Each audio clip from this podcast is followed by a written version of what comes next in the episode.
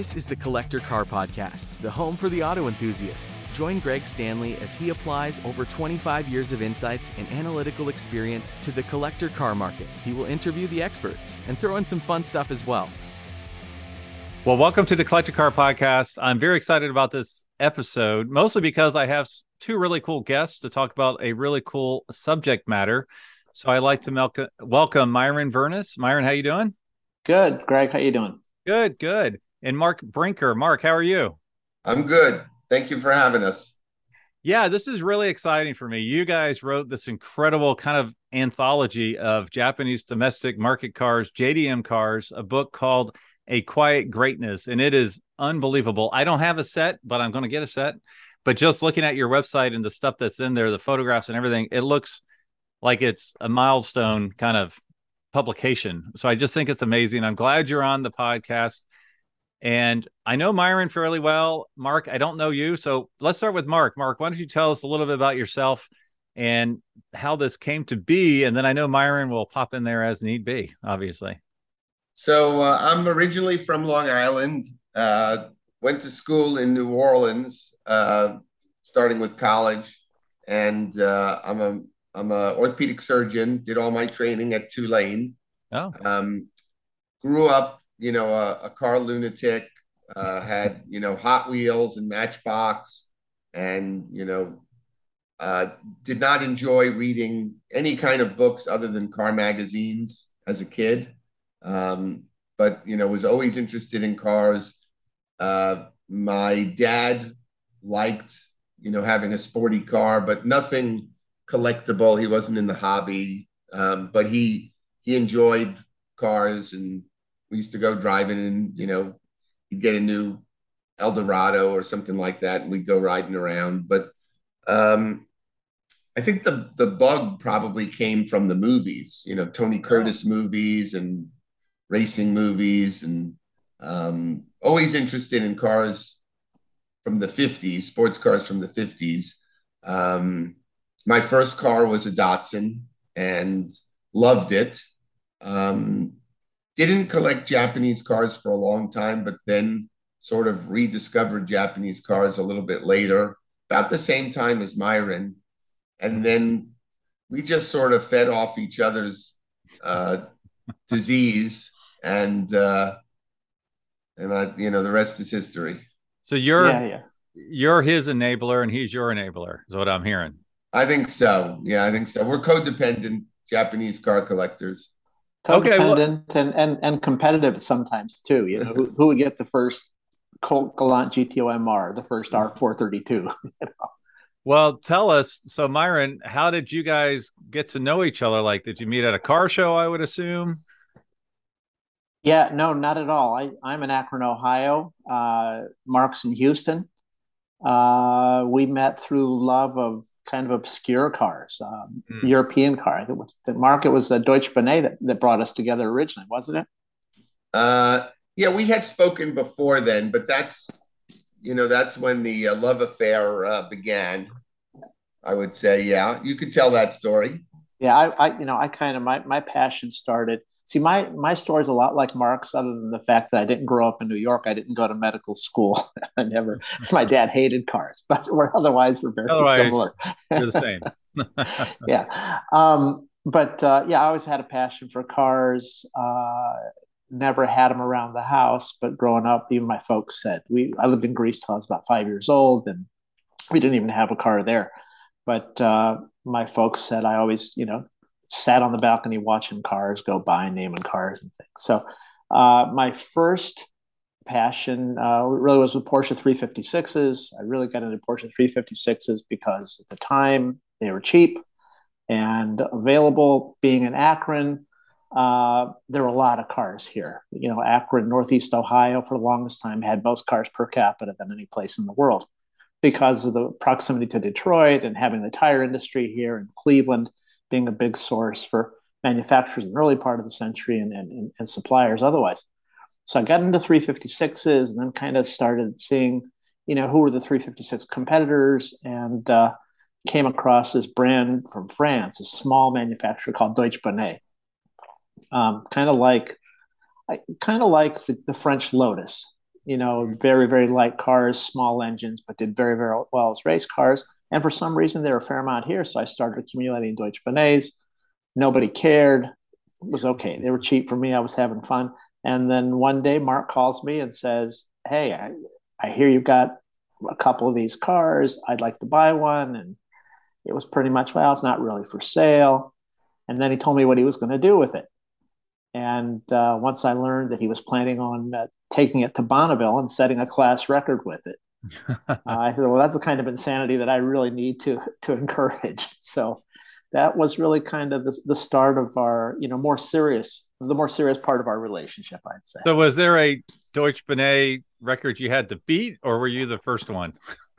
no. So the way Bonneville works, first of all, um, there are vintage classes at Bonneville, but they all involve uh, American cars. So there's no there's no vintage classes available for a car like a Deutsch Bonnet. So you're running in an open class, meaning a 2023 brand new car could show up. Mm. The trick is at Bonneville, they have classes based on types of cars and engine size. So this was a, a sports car and the engine size was J, which is 750 cc's or less. Right. So even though it was a 50 year old car when I started racing it at Bonneville, you know, how many 750 cc sports cars, you know, that are modern can you name that? So that was sort of the trick. It's aerodynamic, and we engineered the heck out of the engine. We turned like a 30 horsepower motor into like a 75 horsepower motor. Um, right. So, so there was, so it, it, it broke the records for 750 cc sports cars of any type. Right. Right. Okay. No, that's very cool. So did you compete against any Geo Metros by chance? Uh, no, but Geo Metros were there. Okay. In different classes. I own three of those. That's the only reason I ask. I, I think those don't qualify as sports cars. Yeah. I think they're I think they fit into something else. You're right about that. Um, okay, so we kind of learned how you guys met, how you, the passion that brought you together with the Deutsche Bonnets. How did it get into kind of the JDM world? And someone said, "Let's write a book." Who was that? Well, well Mark, I, Mark, think you, I think you talked me into it. Is that what happened, Myron? Yeah, yeah, that's exactly what happened. I'm, I'm glad you finally, you know, were con, con, con, concealed to it. So I don't uh, know Mark. It, the book was all Mark. Mark, Mark. In addition to everything else, he he's accomplished. He's also an accomplished author. He'd done books before, and uh, as we were adding cars, you know, we we we both recognize that in the enthusiast end here in, in the United States there really wasn't much knowledge or recognition of Japanese cars. So, you know, we both recognized that, but the idea of the book was really kind of Mark for two years, kind of needling me. And then I finally retired and kind of said, okay, I'll do it. And then uh, six years later, we uh, we finally we finally had something published. So yeah, so talk me through that. So you you wanted to focus in on the JDM world a little bit. You both are passionate about it. I mean, this book is massive. I mean, it's four books, you know, and the quality that I can see of this is beyond any first time author would do. Obviously, you said Mark has some experience here, but this is a huge thing you guys decided to do and you accomplished it. Was it ever felt unachievable or do you guys feel, I mean, there's so much stuff you're trying to educate people about. Like, how did you eat the elephant? I guess is the best way to put it. Uh, well, first, let, let me just a slight slight correction. It's not JDM, not just JDM cars. A lot right. of JDM cars, but uh, we also cover Japanese cars that were made for other markets. Right. Yeah. All around the world. Um, you know, it really didn't start out. It started out as the idea of doing a 300 page book. Uh, the high quality aspect of it, the the knowledge, all that was very important. But it was going to be a 300 page book, and then kind of going on. And you know, the cars were the choice of cars is very subjective cars that we kind of studied. We went through lists and lists and lists, and we picked the cars that we thought were the coolest. Um, the big, the, the the biggest issue, the reason why it got so big was really it's it's a bad example of mission creep. You know, we keep discovering more cars, right? And neither one of us, you know, could say no. Okay, yeah, and if you would, could you review uh, the difference between kind of the four volumes that are available? Yeah, so it's it's alphabetical, right? So we it's alphabetical by manufacturer, and then within each manufacturer, uh, it's chronologic. Okay, and then where did the title come up? A Quiet Greatness. Yeah, so uh, I think it came up from discussions with Myron and I. Um, you know, the Japanese people are, you know, a proud people. They're generally quiet. You know, they're not they're not, you know, chest beaters. Um, but if you if you look at the engineering and the excellence in the manufacturing, they're great. You know, Americans are not quiet about their accomplishments right. uh, in general.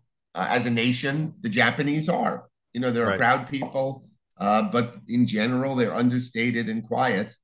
Um, and and what they produce is great. Yeah, and so that, and and especially in this country, you know, by by it was a very con- it, it was uh, the Japanese made the conscious decision not to send us their really cool cars. Right? They had a mission. They had a mission to grow their market here, and they saw the weakness in the American market where. Uh, you, you, know, U.S. manufacturers in the '60s and '70s were putting out some pretty crappy cars. Right. They're cool, they're they're good looking, but build quality was pretty bad. So they basically, you know, their mission was to send us cars that were reliable, efficient, um, easy to maintain, um, but also boring. The, the, fact they were still making great cars, they just weren't sending them here. So over here, it was still the fact that they were making great cars in the 60s and 70s, you know, was still very quiet here. They intentionally did not want us to know. You know, and also when I first saw it, a quiet greatness, what you what you said, Mark, is totally right on. It makes total sense. I was thinking because I'm always like in the collector car world, I'm always in the marketplace standpoint. Is I think of the collectability of Japanese cars has really gone through the roof over the last five, eight, ten years or whatever, but it's still kind of quiet. You know, like I mean, by that I mean the mass majority of enthusiasts aren't on that bandwagon yet. I guess they, you know, like there's still a big way to ramp up from awareness, um, appreciation. In my mind, I mean, I'm I'm learning as we speak because I grew up with Mustangs. You know, it's all new well, to me. You know, it's it's more grassroots. They're out there, yeah. but they're not in Pebble Beach at, at Pebble Beach, and they're not on television. Right. But you know, there's no shortage of Japanese cars enthusiasts. And you know, when we say Japanese cars enthusiasts, it's kind of an interesting thing because we don't talk about American car enthusiasts, right? I mean, we talk about Ford enthusiasts or Chevy enthusiasts. We we've sort of lumped Japanese enthusiasts together, but there's there's people who collect Hondas that could care less about Mitsubishis.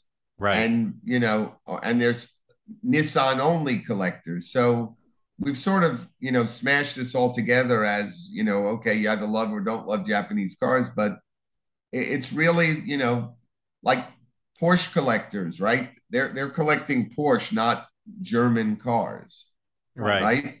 So yeah, and and uh, there, and there and there are even you know to take it away from the brands. I mean, there are people who just care about race cars and people who just care about you know powerful cars and then street or just skylines and, and, or right. just right. Yeah, so I'm looking on your website here, and I, I just wanted to call out some of the big buckets of stuff that you do cover. Um, you cover the most stunning Japanese autos ever made. You cover Japanese motorsport heritage. You cover technical specifications, which is just really amazing. Looks like some period, uh, you know, drawings there, charts in deep detail, the best photography, um, the heritage of the cars. I mean, it's a lot of stuff that you're covering in here. And, and I, I wonder if you could just pull out maybe one or two or three of your favorite either cars that you covered or, you know, uh, stories or history or something that you put in this book that maybe you didn't know prior to even writing you know like a, a, a an advent an adventure of discovery. You know is there something that kind of popped while you were writing this that you're like wow i i love these cars forever. I didn't know that or I, a new appreciation possibly? Well i'll start. So i knew i knew that japanese cars had been successful uh, racing like in scca and i and i knew they had some success in the World Rally Championship Series, but I I didn't really appreciate, you know, the the width, girth, and depth of the success. Um, you know, being ultimate champions in lots of different uh, endeavors. And when we started the book, Myron and I had conversations about, you know, should we even include racing? You know, this is supposed to be a book about cars that you can collect, Japanese cars that you can collect and have fun with, you know, not not race cars, but the race cars, it turns out, is a really big part of the story. And so Myron and I, you know, as we went through this, realized so there's, I don't know, over a hundred competition, way more than over a hundred competition photos um, in the book, and um, you know that's the competition is what got a lot of people excited uh, about these cars. You know, the kids that played video games, a lot of them were excited about some of these models because of their racing heritage. Even if it's a different car than you actually can drive on the street, um, you know that that's part of the excitement. So that's I, I knew somewhat about it, but I didn't realize until we got into it how successful they'd been. Right. Okay. Yeah, for, for, me, for me, it was um, the involvement of a lot of the great Italian designers of the time mm. with the Japanese manufacturers. Um, you know, Zagato and Michelotti and Giugiaro, uh, all were doing work for uh, for manufacturers, and not just the big manufacturers, even the smaller ones like Hino. You know, had uh, like Michelotti doing their, their work for them and didn't realize how involved uh, the Japanese were with that. That those are names that again they're like way advanced from us here in the United States even because they were using these great designers. And uh, you know, for for the for the Italians, it was just kind of a job for them. I don't think that they did a great job of publicizing the fact that they were doing work for the Japanese manufacturers.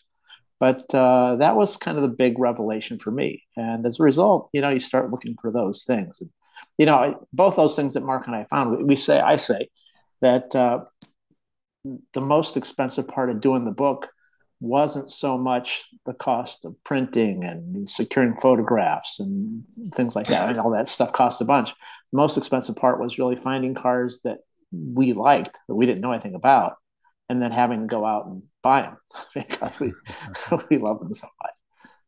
Yeah, right? and the pub and the publishers didn't give us any budget to buy cars. The publishers, of course, being our wives. Well, you know, that's a really good point, or a, a good follow up is as you research this, because I know Myron has some Japanese cars, and uh, I'm assuming Mark you do as well. Is there a car you weren't that familiar with that you just had to pursue, and if so, did you find one and buy it? Um, so um, one of the cars I bought, I was familiar with, but I wasn't, I didn't know as much as obviously I did after we started researching and writing. That's the twin cam 240Z, the, mm. the Z432. A 432 stands for four valves per cylinder, three carburetors, two camshafts. So it's a twin cam 240Z. Um, and I, I wound up buying one of those while we were writing. Um, on the on the even less well known side, um, there's a there's a Toyota MR2 that was bodied by Zagato. That's a that's wow. a totally wild looking thing. Um, I, you know, I think it's a love it or hate it thing, but I, most most people that I've shown pictures of it to uh, love it. I, I say show pictures to because it won't be legal in the United States till 2026. So I have it on mothballs in Canada. and that's that's sort of a, a window into the lunacy of uh, Myron and my collecting. You know, I bought that car three years ago, you know, and it, it, it won't be, you know, I bought it like seven years before it would be legal in the United States. now, do they make a lot of those or is it like a special edition? You know, they say they made a hundred, but, uh, you know, I've been looking, you know, that's another thing. If you have one, then you have to, you know, find another one. You, you need a pair of them, right? I, Myron and I both have cars where, you know, if one is good, you know, and it's really rare, let's go find another one. Um, the the the reported number is a hundred, but I, I don't think they built a hundred of them. But I don't know. Yeah. How about for you, Myron? Yeah, for me, and it's a really similar story. For me, it had to be the Autech Zagato, Autech Zagato Stelvio AZ1, um, which was going to be That's the Halo the car. Going door car. No, it's not a gold. That's that's an that's an AZ1 also. Very good. That's an AutoZam. Got one of those too, but that's that's a whole different story. Uh, no, the Autech Zagato, when uh, Nissan decided in the late 80s that they were going to set up a performance division similar to like Mercedes AMG called Autech, they took the guy who was responsible for their GTR program, made him the president of Autech, and they decided to do uh, a Halo car. They wanted a Halo car to roll out the uh, the introduction. So the plan in 1989 was to build 200 of these cars that were basically Nissan Leopards, uh, which we later got in the United States as the Infiniti M30. But take that mm. chassis, um, tune it like again AMG would be to Mercedes as far as you know the uh, uh, high performance suspension, tuning the engine to go from 200 horsepower to like 320 horsepower, and then send those chassis to Italy and have Zagato body um, and they put uh, it's kind of a controversial design. It's got giant wing pods uh, on the front hood with mirrors in them, and you know it's not it's not to everybody's taste. But again, similar thing. They were going to build 200. Um, the Japanese bubble economy just happened to conveniently crash right about the same time. Cars were priced at 160 thousand dollars. Wow. So they published that 104 got built. As far as we can tell, about 88 got built. So same thing. I, I, found one, had the only one in the United States, and one popped up about a year later, and like Mark said, had to buy that too. so, uh, for my he's looking for a third. Yeah, yeah, that's right. Yeah. yeah. Well, for my listeners that might not be familiar with Myron, uh, specifically because I know you a little better, Myron. Myron's quite the car guy. Uh, we had lunch, I don't know, a month or month and a half ago or so, and we jump in. What what was the car that we took? You know, Greg, I wish I could tell you. It was your what, convertible. Oh, oh, the convertible. Yeah, that my winter car. Yeah, Infiniti M30 M30 convertible. Yeah. And, and what year is that? Uh, 91. And uh, the convert the convertibles were only for the U.S. market. Okay. And what I thought was really interesting is I think there was a a new I don't know Bronco or something at your place when I got back. I'm like, oh, is that yours? He's like, no, this is the newest car I own. It's a 1990 Infiniti. so I thought yeah. that was really cool. Well, you know, that's changed since then because, like Mark's uh, MR2 Zagato bodied MR2, as a result of the book, and it's not in the book, I found that Toyota used Zagato on a couple different programs like this. And I was able to find when they introduced the Harrier, the Toyota Harrier, which we got in this country as the uh, Lexus RX 300 they uh, they also did 250 special editions to introduce the market. So I took delivery of one of those.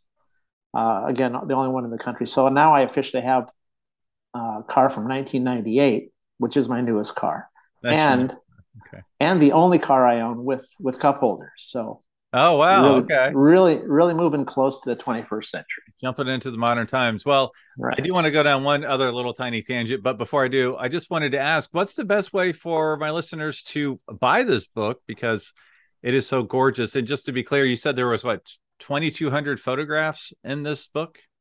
1,400 pages, 2,200 photographs, um, four volumes plus a supplement um, yeah, it's and it's a box set. Uh, the best way to do it, the most convenient way to do it, is online at quietgreatness.com. Uh, if you happen to live in Los Angeles, we we do have a retail outlet at Autobooks, Aerobooks, and if you're in Detroit, um, Pathfinders Bookstore. Those are the only two bricks and mortar uh, stores that have it. Like Mark mentioned, we we self published the book because we wanted to control distribution. So we, we're supporting what we feel are the two finest automotive bookstores in the country. Otherwise, all, all is done directly through us. Yeah, if I, if, oh, go ahead. Go ahead, Mark. If I could just make a point. So we wanted to control distribution, but even more than that, we wanted to control the quality. We touched on this, you know, sort of at the beginning. This was this was never a, a money making uh, endeavor, and it hasn't turned out to be a money making endeavor. Our, our goal. Oh, wait a minute. Wait. Hey, Mark. Mark. Our wives yes. may be listening. I don't. Oh, I don't sorry. know. uh, the goal, on the the goal was always to break even, and we are going to break even, uh, wives. We're going to break even. Um, but we we we felt like the book had to be of the highest quality if we were going to celebrate, you know, this this area of the hobby. It couldn't be a paperback. You know, it couldn't be a boring hardcover book. It had to be every bit as nice as a Porsche book or a Ferrari book or an Alfa Romeo book. Because if the book screams mediocre, then that's what the cars are. So the cars are celebrated, you know, for what they are at the highest level. And the book is as nice as any book that's going to be on anybody's shelf that buys this. We also priced the book really reasonably. It's it's four volumes in a supplement plus you know a slipcase that you can basically stand on. It's so stout. So it's a really high quality thing. Comes double boxed, you know, so it can it can withstand a nuclear attack. Um, and we've had zero returns. Like everybody is delighted with the book, and that has delighted Myron and I. That's awesome. Yep. Okay. Well, I appreciate you sharing that, so folks can can check it out. I need to get mine on order here quickly because I know there's only so many. Correct. So once they're gone, they're gone, or will there be a second print? We we've sold uh, about eighty percent of the print run at this point. So which it's really that's exceeded our expectations. We've had some really really great reviews, which we're very fortunate to have, that have really spurred uh, the sales. Um, right now, there's no plan to reprint. Okay. No, that's good to know. Well, before we sign off, I do first off, if there's anything else you want to cover, just let me know. Uh, but I do want to ask Myron about a particular car you showed me last time I was in your garage. And Mark, if you have something, a particular car from the book you wanted to talk about, whether it's a personal car or one that you think is really cool. I noticed the crazy yellow on yellow NSX, which I thought was really cool. But Myron, you're the only V12 Japanese car ever built is in your or that model. You have one of those. Can you tell our listeners a little bit about that? Because I was fascinated that there was a V12 Japanese car out there. Yeah, it's uh, the Toyota Century, which was made just for the Japanese market, um, made for government dignitary use primarily and very, very high end uh, corporate executives. Uh, um, it's really the Japanese Rolls Royce. The, that particular model, that body was made from 1967 to 2017. Um, wow. You know, with just modifications for safety standards and things like that. It was uh, sold with a, a, V8 from 67 uh, to 1997. Then 97, they came out with the V12, totally engineered by Toyota and built specifically for that model, not used in any other vehicle, no adaptation for race purposes or anything like that. So it's uh, it's a really interesting car. You put it next to a Rolls Royce of the period, and you know the the century stands up stands tall in, in, in any way. It, it, it, was to the point where to work in the century plant you had to apply. You had to be a toyota employee for so many years and you had to apply to, to work there. And uh, it, it, really is kind of a, a stunning stunning car from a quality standpoint very sedate styling. Did but, it say uh, it had three telephones in it that's three telephones. yeah. Three telephones, uh, t- broadcast TV, video monitors. It's it, it's pretty amazing. It's a, it's a pretty amazing piece. And actually, um, the one I have was one was the one that was actually photographed for the book. It lived in uh, Western Canada at the time. Okay. And uh, three years later, I, I was able to acquire it. Oh, that's awesome. That's great. Well, how about you, Mark? Anything popped to mind? Just a car you want to mention offhand? Yeah. So one of the one of the nice uh, stories of uh, this buying frenzy that Myron and I didn't plan to go on, but did as we discovered cars. And again, we egged each other on. Like you know, Myron would call and say, you know, what about this car? I'm just discovering this, and you know, neither of us ever discouraged the other one. It wasn't, you know, it wasn't like maybe you should think about this. It's like, yeah, go ahead, press the button. You don't get it, I will, right? yeah, right. So, um, so about four and a half or five years ago, um, and we were writing the book then. What Myron said about six years is true because it's not just the writing. The writing didn't take six years, but assembling 2,200 photographs that are high quality that you have the rights to um, I mean, that went on for a year and a half with an Excel spreadsheet you know, that never ended, a, a wish list. So along the whole way, we were, you know, discovering cars or even even cars we already knew, we were just discovering new things that made us even more excited about them. So one of those cars was a Subaru 22B. Oh yes. So yep. I bought one about four and a half years ago, maybe five years ago. Um, when you know when you didn't have to be a billionaire to to buy one, it was still it was expensive, but reasonable by today's standards. And that's just an incredible car. You know, 424 of them built. Um, you know, when when you've never driven one, but you buy a car that's been, you know, hyped to the moon, one of two things is going to happen when you get in and drive it. It's either like, I don't really get it. What's what's all the hype about? Or yeah, I get it. And you know, within 30 seconds of driving the car, it's it's pure magic.